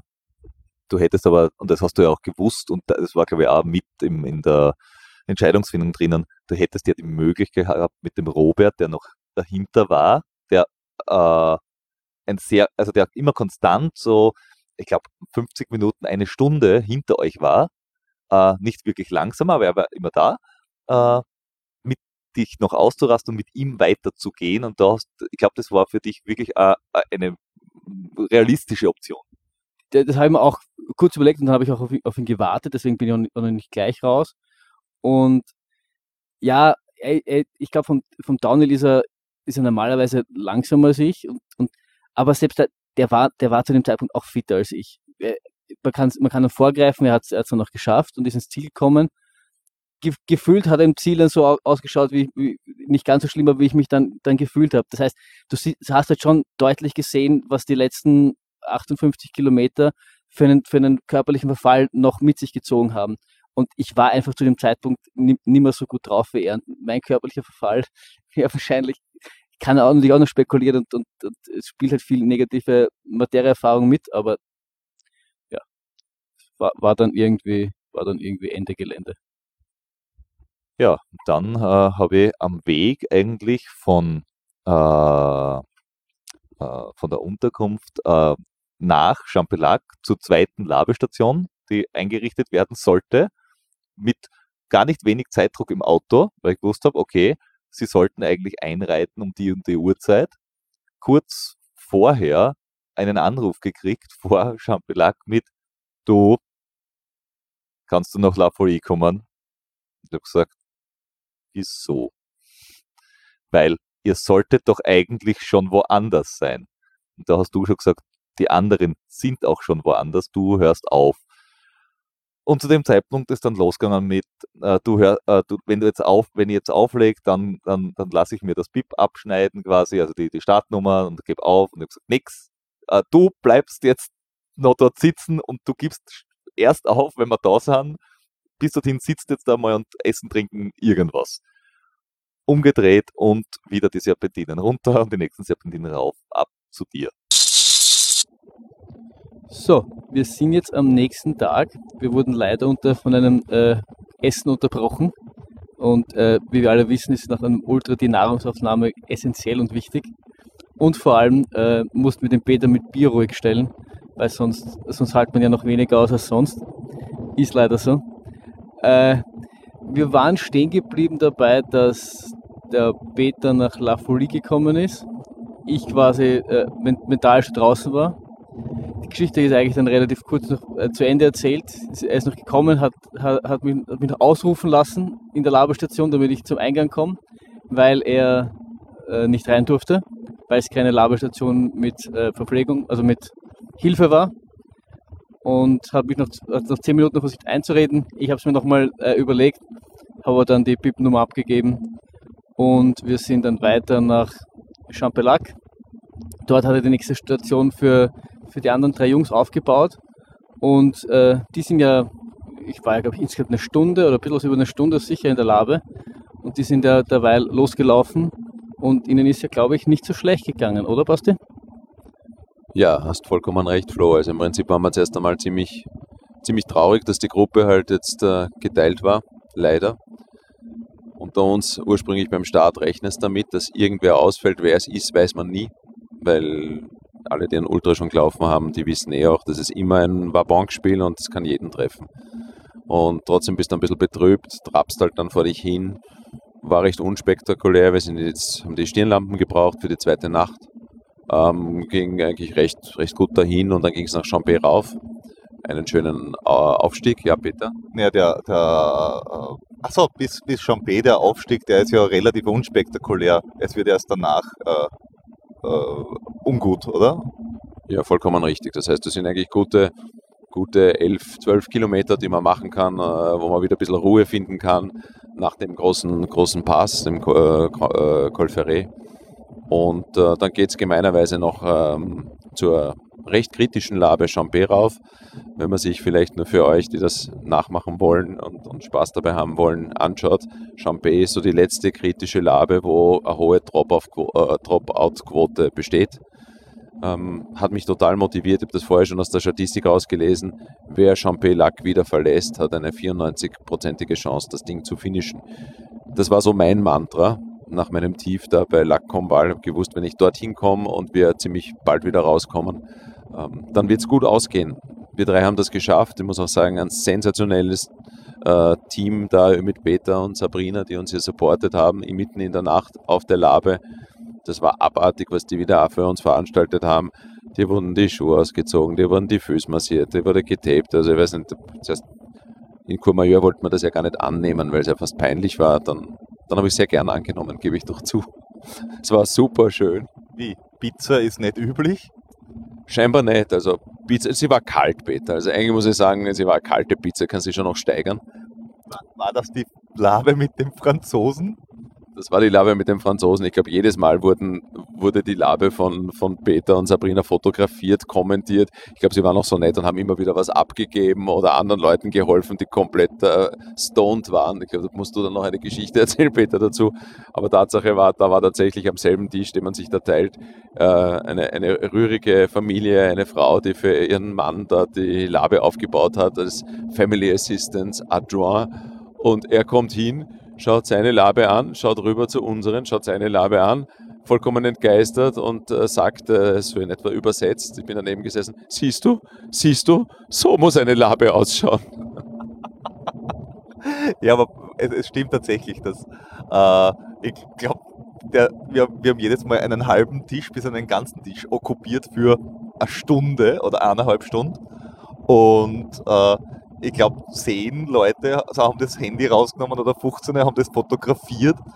Und es waren äh, die verschiedensten Menschen, die äh, dann äh, irgendwie gesagt haben, oh, äh, sie, also ob sie vielleicht irgendwas haben können oder wenn mir einer gesagt hat, hey, wollt ihr auch was, weil es waren wirklich Menschen dabei, gerade gegen Ende hin, äh, du hast ihnen angesehen, dass es eher äh, die vierte Staffel von The Walking Dead ist als äh, irgendwie ein Rennen. Weil mit Rennen war da nichts mehr und da war auch nichts mehr mit, äh, ich kann mir jetzt selber noch eine Flasche auffüllen oder so. Da war ein Liechtensteiner, Luxemburger, keine Ahnung, also ir irgendwas, irgendwas im Westen, was Kleines. Äh, und der hat sicher eine Minute oder eineinhalb auf seine leere Flask gestarrt mit so einem 1000-Yard-Blick und du hast nicht gewusst, will er sie zu Tode starren oder verzaubern? Will er sie voll haben? Äh, äh schweibt er drauf? Oder du hast echt nicht gewusst, was er will. Und dann hat man so durchgefragt, was er denn will. Und irgendwie äh, hat er dann, ja, er hätte quasi jetzt da gern da was drinnen. Und ob er sonst was braucht. So, na, so, willst vielleicht davon was haben? Ja, das war, er war sehr äh, bedächtig bei allem, was er getan hat. Oder eher halbtot. So, so viel dazu, dazu. Also wenn ihr Unterstützung bekommen könnt, nehmt die an. Das ist so mein Appell. Und muss zugeben, ich war dann jedes Mal auch äh, vom Kreislauf her, wenn man sich dann hinsetzt, man ist verschwitzt, ähm, natürlich die zweite Nacht schon auf den Beinen, immer wieder angefangen zu zittern, wie nur was. Ich glaube, dem Robert ist dann genauso gegangen. Sabrina hat dann jedes Mal Tabasco auf die Zunge gegeben. Also die waren wirklich vorbereitet, um den Kreislauf anzukurbeln, mich in Decken gewickelt. So eine Unterstützung haben wir noch nie gehabt. Also nochmal, ich glaube, dass das einen mega, mega Anteil dafür hatte, dass es eigentlich in der zweiten Nacht super gut gegangen ist, weil ja, es sind halt die Klassiker, du, du bist müde, du gehst halt wieder einen Anstieg rauf, Bovin, der in Wahrheit im Dunkeln, man sagt, der ist eigentlich schier, ja, der ist unrhythmisch, er ist hässlich. Wir haben den Peter gefragt, wie er im Hellen war. Äh, welcher Anstieg? Naja, von, äh, von Champelac nach Trient. Ah, ja, der war eigentlich, der war eigentlich gar nicht so schlimm. Also ich habe ihn nicht schlimm gefunden, ihr habt ihn gehasst, glaube ich. Ja, also gut, ich wollte eigentlich von dir hören, dass er fürchterlich war. Nein, scheinbar nicht. Wir haben ihn gehasst, alle drei. Es war einfach, äh, ist so, du fügst dich dem, du gehst dann rauf. Das ist dann auch ein Tipp, den ich vom Flo bekommen habe, der, der mir sehr viel gebracht hat. In der zweiten Nacht siehst du dann plötzlich, es fällt dir irrsinnig schwer, auf diesen staubigen Boden vor dir zu schauen und die Steine zu sehen und darauf zu gehen und äh, irgendwie mir fällt dann fürchterlich schwer, mich zu konzentrieren. Denkst du, irgendwas passt mit dem Kopf nicht, das ist so anstrengend, wieso? Also nur vom, vom Mentalen her, von den Augen her. Der Flo hat immer gesagt, ich glaube, er hat das auch von einem anderen Ultraläufer aus einem Podcast, dreh die Lampe voll auf, Stadionbeleuchtung, volles Flutlicht. Und tatsächlich, das hilft und löst fast alle Probleme.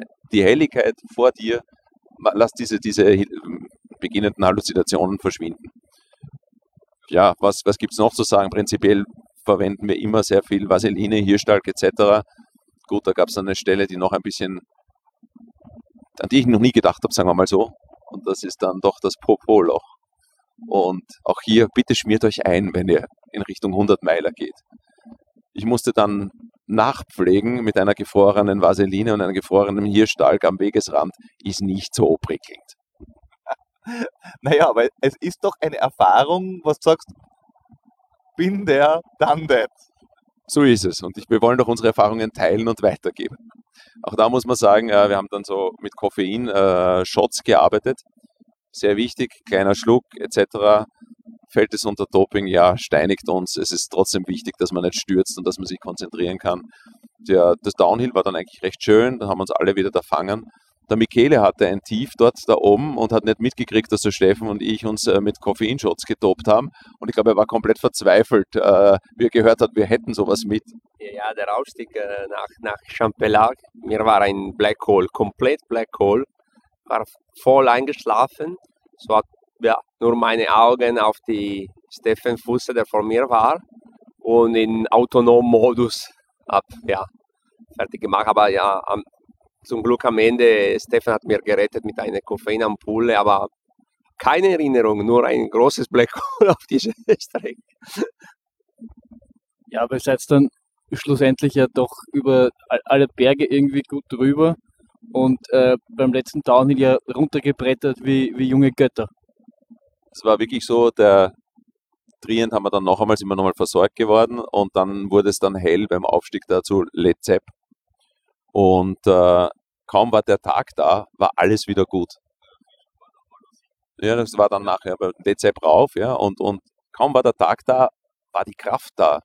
Und wir sind unglaublich, das war eben, wie du richtig gesagt hast, wir haben einen Downhill runtergebrettert. Der Steffen hat gesagt, du, lauf mit Michele vor, es fein, wir treffen uns in der Labe. Michele und ich haben gesagt, jö, wie ein Geschenk und sind wie die kleinen Kinder, als wären wir noch nie an dem Tag irgendwas gelaufen oder am Vortag, geschweige denn, runtergejundert, haben die Leute eingesammelt, Entschuldigung, da, links, rechts, wie die, eigentlich vollkommen bescheuert, weil du kannst ja auch stürzen, aber es ging so gut. Dann war noch die Labe in Valosin, äh, wo wir auch nochmal versorgt worden sind, wieder ein bisschen massiert etc. Ja, Peter war sehr streng und hat uns dann rausgehaut. Naja, nachdem du ja noch äh, aufs WC wolltest und in Valdosin irgendwie die Idee nur kurz äh, aufgeflammt ist in dir, bis du gesehen hast, wo du gehen musstest, äh, haben wir gesagt, na gut, dann müsst du halt schneller wieder raus, damit du dann doch noch am Wegesrand äh, fertig machen kannst. Ja, ich habe es dann weggeatmet. War dann scheinbar doch nicht so dringend das Bedürfnis, war nicht so hübsch dort in Waldersee. Auf jeden Fall war dann die letzte Etappe, die sie ja vor ein paar Jahren auch noch äh, ins Programm aufgenommen haben, wo es dann Richtung äh, Tetovant raufgeht und nach Le Flégère rüber. Ähm, ich kann den Peter auf jeden Fall beruhigen, das ist eine der schönsten, landschaftlich schönsten Etappen des ganzen UTMB. Du läufst quasi auf seinem Plateau und siehst die komplette Range von, von Drü bis zum, zum Dent de Géant und bis zum Mont Blanc Gipfel und denkst dir nur, boah, ist das schön. Ich bin zwar fertig, aber boah, ist das schön. Aufstieg ist nochmal mega steil, aber ich möchte das nicht beim CCC in der Nacht gemacht haben. Ja, der, der, Auf, der Aufstieg ist aber, muss man dazu sagen, er ist nicht unangenehm. Also er ist, er ist, er ist äh, gleichmäßig. Es ist alles steinig und wenn du, ich glaube, dieser Aufstieg ist schwer abhängig von der Körpergröße. Das mag durchaus sein und wahrscheinlich auch sehr von der körperlichen Verfassung, weil da ging es dir wieder gut. Du wirst das dann eher erzählen, du hast noch ein Tief gehabt, nämlich bei dem, wo es uns gut ging, so ist das immer verschieden. Jeder fühlt sich woanders wohl. Aber na, du hast mir dann echt leid dann, weil dein CCC war ja davor und man dachte, wie kann man da im Finstern drüber geschickt werden? Das ist fast gemein. Ja? Und ja, man muss fairerweise sagen, das ging dann nicht mehr für uns zum Laufen. Und sonst haben wir das ganz gern gemacht, dann noch diese Querung rüber. Aber sie ist technischer, sie ist ja so ein bisschen Gehgut-Style-mäßig, viele Steine, ähm, aufpassen, dass man nicht stürzt. Und man ist so knapp vorm Ziel, das will man nicht riskieren. Und dann, Flo hat es angesprochen, ging es runter von La Flégère nach Chamonix und dann kann man es echt nochmal krachen lassen. Und offenbar hat die Betreuung so gut gewirkt und geholfen mit den Massagen und wir haben halt auch viel Zeit in den Laben verbracht sensationeller Downhill.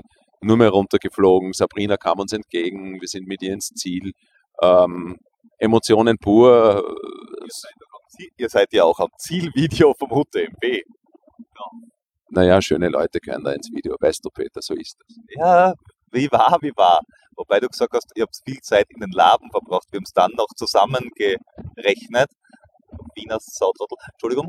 Äh, und es waren, wie viel Stehzeit? Ich glaube, sieben Stunden Stehzeit muss man mitrechnen. Ja, es gibt sicher Platz zum Optimieren. Auf der anderen Seite, wenn man sieben Stunden Stehzeit hat, plus minus über den Daumen, regenerierst halt auch. Und deswegen ging das, dass wir da runtergerannt sind wie die Verrückten. Und ich glaube, wir haben dann nochmal 65 Plätze gut gemacht, obwohl wir dann zusammengewartet haben, obwohl wir noch gescherzt haben. Zielsprint, ja, Mission accomplished, war großartig. Also möchte es absolut nicht missen. Ähm, für die, die es nachmachen wollen, wirklich, wirklich sensationell äh, ist dieses französische Buch, von dem ich euch erzählt habe. Mittlerweile habe ich es auch äh, nochmal gegoogelt. Das ist von Guillaume Millet, Millet geschrieben und François Nico, N-I-C-O-T, Réussir son UTMB, das heißt seinen UTMB finishen, ist tatsächlich eines der besten Laufbücher, speziell für ein Event, das dich vorbereitet. Sind doch ein paar Tricks drin, wie es strategisch anlegst und fürs Finish unbezahlbar, muss man wirklich sagen. Ist alles drin, was man braucht. Französisch müsst ihr können, auf Englisch ist es vergriffen. Deswegen, also ihr braucht ungefähr einen Monat zum Buchlesen und vier Jahre zum Französisch lernen. Also wenn ihr den UTMB 2027 machen wollt, ab in die Französisch-Fernklasse. Oder man tippt das ganze Buch einfach ab und gibt es auf Google Translate ein, dann kann man sich das auch schnell übersetzen lassen. Irgendwie den Sinn wird man schon verstehen, also das, das wird schon irgendwie gehen. Aber ja, also ja, mehr, mehr kann man dann glaube ich eh nicht sagen. Ich habe das Ding dann nach 43,5 Stunden gerockt, beziehungsweise der Michele müssten dann 43 Stunden gewesen sein, weil er ja die halbe Stunde aufgeholt hat. Ähm, wir, der Peter und ich, haben das dann leider etwas verpasst, weil wir waren, ich war da in Unterkunft, geschlafen, Peter ist dann irgendwann gekommen und wir haben uns mit, äh, mit Sabrina, wir haben die Sachen noch ins Zimmer gebracht, wollten dann rübergehen und noch Bier kaufen für, den, für die jungen Helden. Und ihr seid aber leider ins Ziel gekommen, während wir noch beim Bierkauf waren, weil ihr irgendwie zehn Minuten, Viertelstunde später angesagt war, laut App. Und habt uns damit ein bisschen einen Strich durch die Rechnung gemacht. Somit haben wir euren Zieleinlauf leider nur per, per Video verfolgen können nach, im Nachhinein. Alles richtig gemacht. Wir hatten das beste Bier von der Brauerei Mont Blanc direkt äh, im Ziel und ich glaube, besser könntet ihr es nicht machen. Ich hätte es mir so gewünscht. Ja. Genau. Und genau, da sind wir noch, da sind wir noch gesessen, haben, haben viele Bier getrunken und, äh, und dann am Abend noch. Der Robert ist noch reingekommen natürlich. Stimmt, der ist dann eine Stunde vor der Cut-Off, ähm, hat, hat es noch geschafft. Der hat, glaube ich, im Ziel am allerfertigsten ausgeschaut. Also gerade euch drei hätte man das äh, so im Ziel jetzt nicht unbedingt angesehen. Gegen Abend, wenn, wenn, wenn dann die Müdigkeit vollends eingeschlagen hat, hat man es hat dann schon auch gemerkt. Aber der Robert hat schon sichtlich geknickt reingeschaut. Hat es dann auch geschafft, also große, große Gratulation.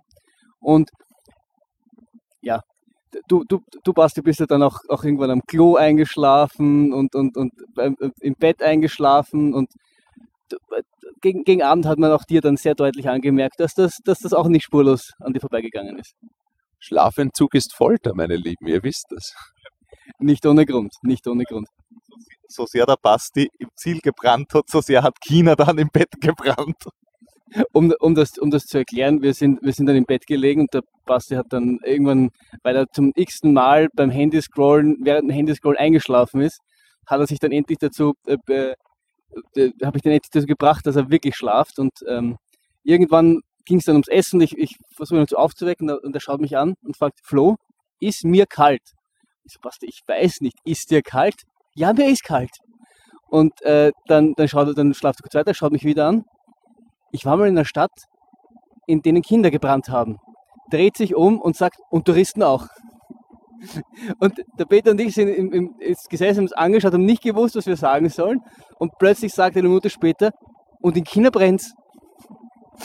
Und der Peter und ich haben jetzt nicht, nicht wirklich gewusst, was wir dem entgegnen sollen. Und seitdem äh, ist, ist unser Running Gag, dass es in, in China brennt was, was ich habe keine Erinnerung an diesen Vorfall. Ihr könnt erzählen, was ihr wollt. Möglicherweise ist dieses Ultrarunning doch nicht so gesund für, für die Synapsen. Das, das, ist definitiv nicht gesund für die Synapsen. Ich glaube, so viel, so viel können wir mit, mit, mit Sicherheit sagen. Gut, damit hätten wir, glaube ich, den UTMB abgehandelt. Äh, auch teilweise den CCC. Gibt es aus deiner Sicht, Peter, noch irgendwas äh, zum CCC zum Sagen? Naja, zum CC, äh, Kurzzusammenfassung CCC. Hm. Äh, der Start war sehr emotional, weil eben genau diese Geschichte von dem, von dem äh, Tschechen äh, nochmal erwähnt wurde. Danach, beim, ich habe den Anfang ähnlich wie erlebt im, im, im äh, bei schönstem Wetter plus diesem komischen äh, Extrahügel. Äh, habe aber dadurch, dass, dass halt die Strecke kürzer ist und dementsprechend das Rennen länger, äh, hat sich nach hinten raus einfach die, die Zeit quasi verschoben. Sprich, äh, dort, wo ihr beim UTMB im Tag wart, war ich in, mitten in der Nacht. Das heißt, ich habe Bei Champelac habe ich mir die Stirnlampe aufgezogen. Äh, dann der erste Hügel nach, nach Trient war für mich super schön. Also super schön, haha. Nach Mersa Marathon ist nichts mehr super schön, aber er war okay. Und kurz vor Trient habe ich die Stirnlampe anmachen müssen und ihr habt in Trient ja die Stirnlampe ausgemacht dann schon. Da war die Nacht durch.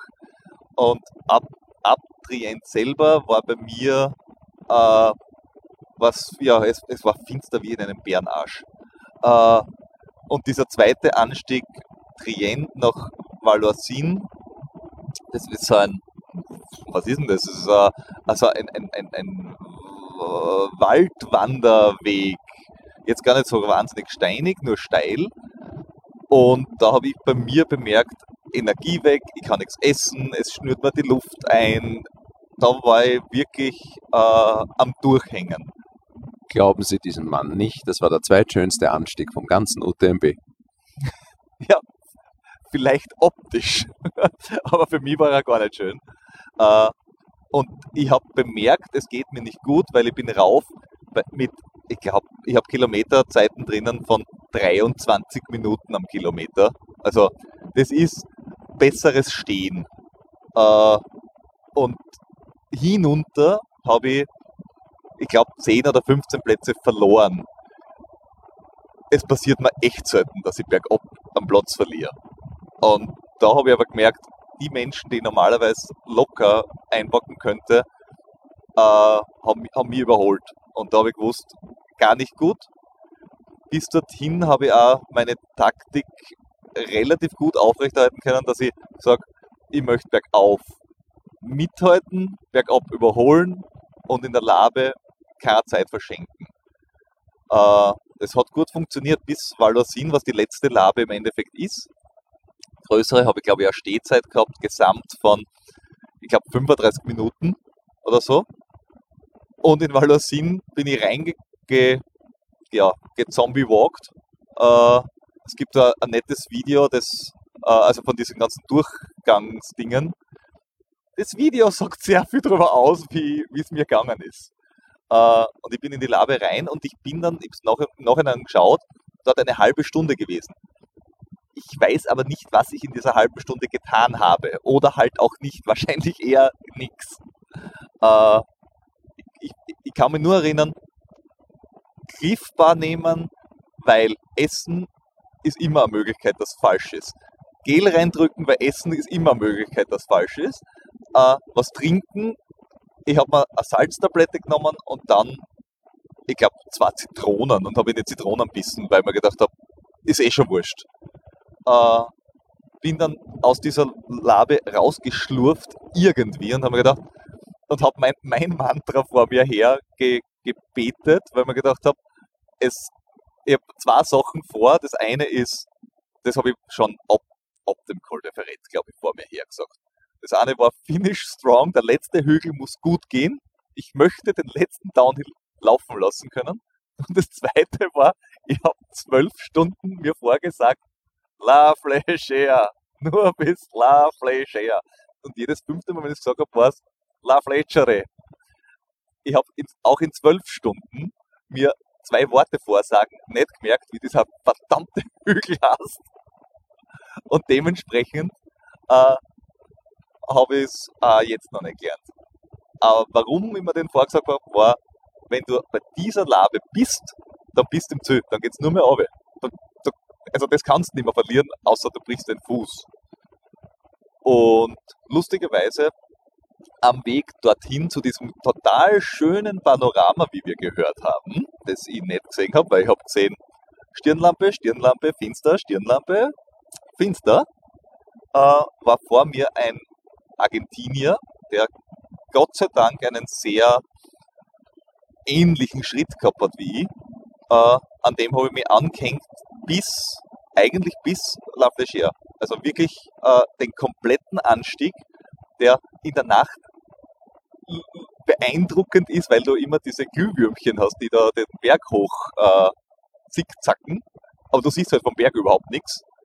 Und der Anstieg ist für Menschen unter 1,70 sicher schwierig.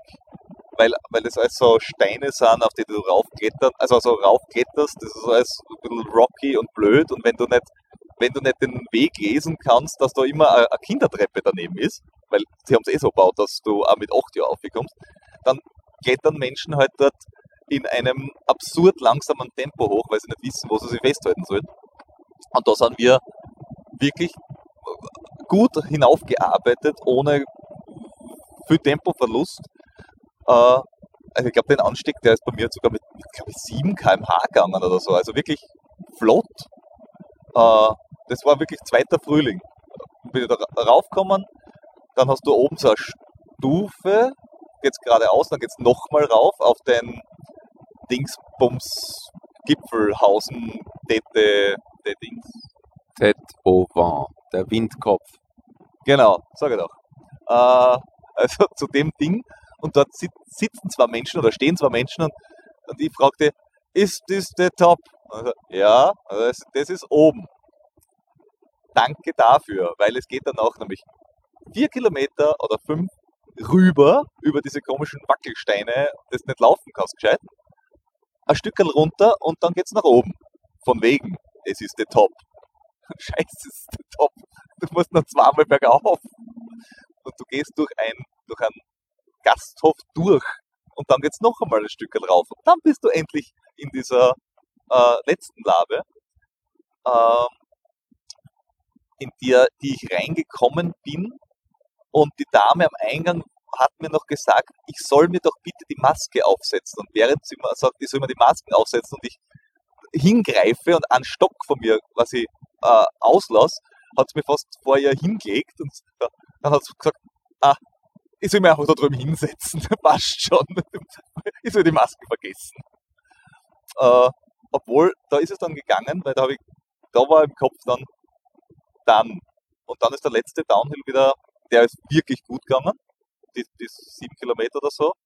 Und ich war um, kurz nach 4 Uhr im Ziel. Also was ich ein bisschen schade finde, ist, dass, äh, dass, die, äh, dass der CCC so getimt ist, dass die ersten kommen halt kurz nach, nach dem Start von, vom UTMB ins Ziel, also zur Hauptoben, zum Hauptobenprogramm quasi. Und ich schätze mal, 80% der Starter kommen zu einer Unzeit ins Ziel. Also irgendwann zwischen zwei in der Früh und halb sieben. Und das ist halt ein, ein bisschen schade. Da weiß ich nicht, ob das, ob das nicht anders geht oder ob es einer wurscht ist. Keine Ahnung. Weil der, der Spirit, wenn die Leute beim UTMB ins Ziel kommen, wenn da, da Menschen stehen und schreien und je, es ist um vier in der Früh ein bisschen anders. Also zwei, drei Leute schreien schon, die gerade aus einer Bar gehen, aber sonst ist doch recht ruhig. Aber die schreien wahrscheinlich auch, wenn kein ZTC ist, also die, die schreien des Schreien willen. Aber auf, auf, auf jeden Fall trotzdem großartige Leistung und ähm, Gratulation an, an alle Finisher. Wir sind, wir sind am Weg heim und erfreuen uns, ein, ein schönes Wochenende in Chamonix gehabt zu haben und, und hoffen, euch dann in zwei Wochen wiederzuhören. Servus.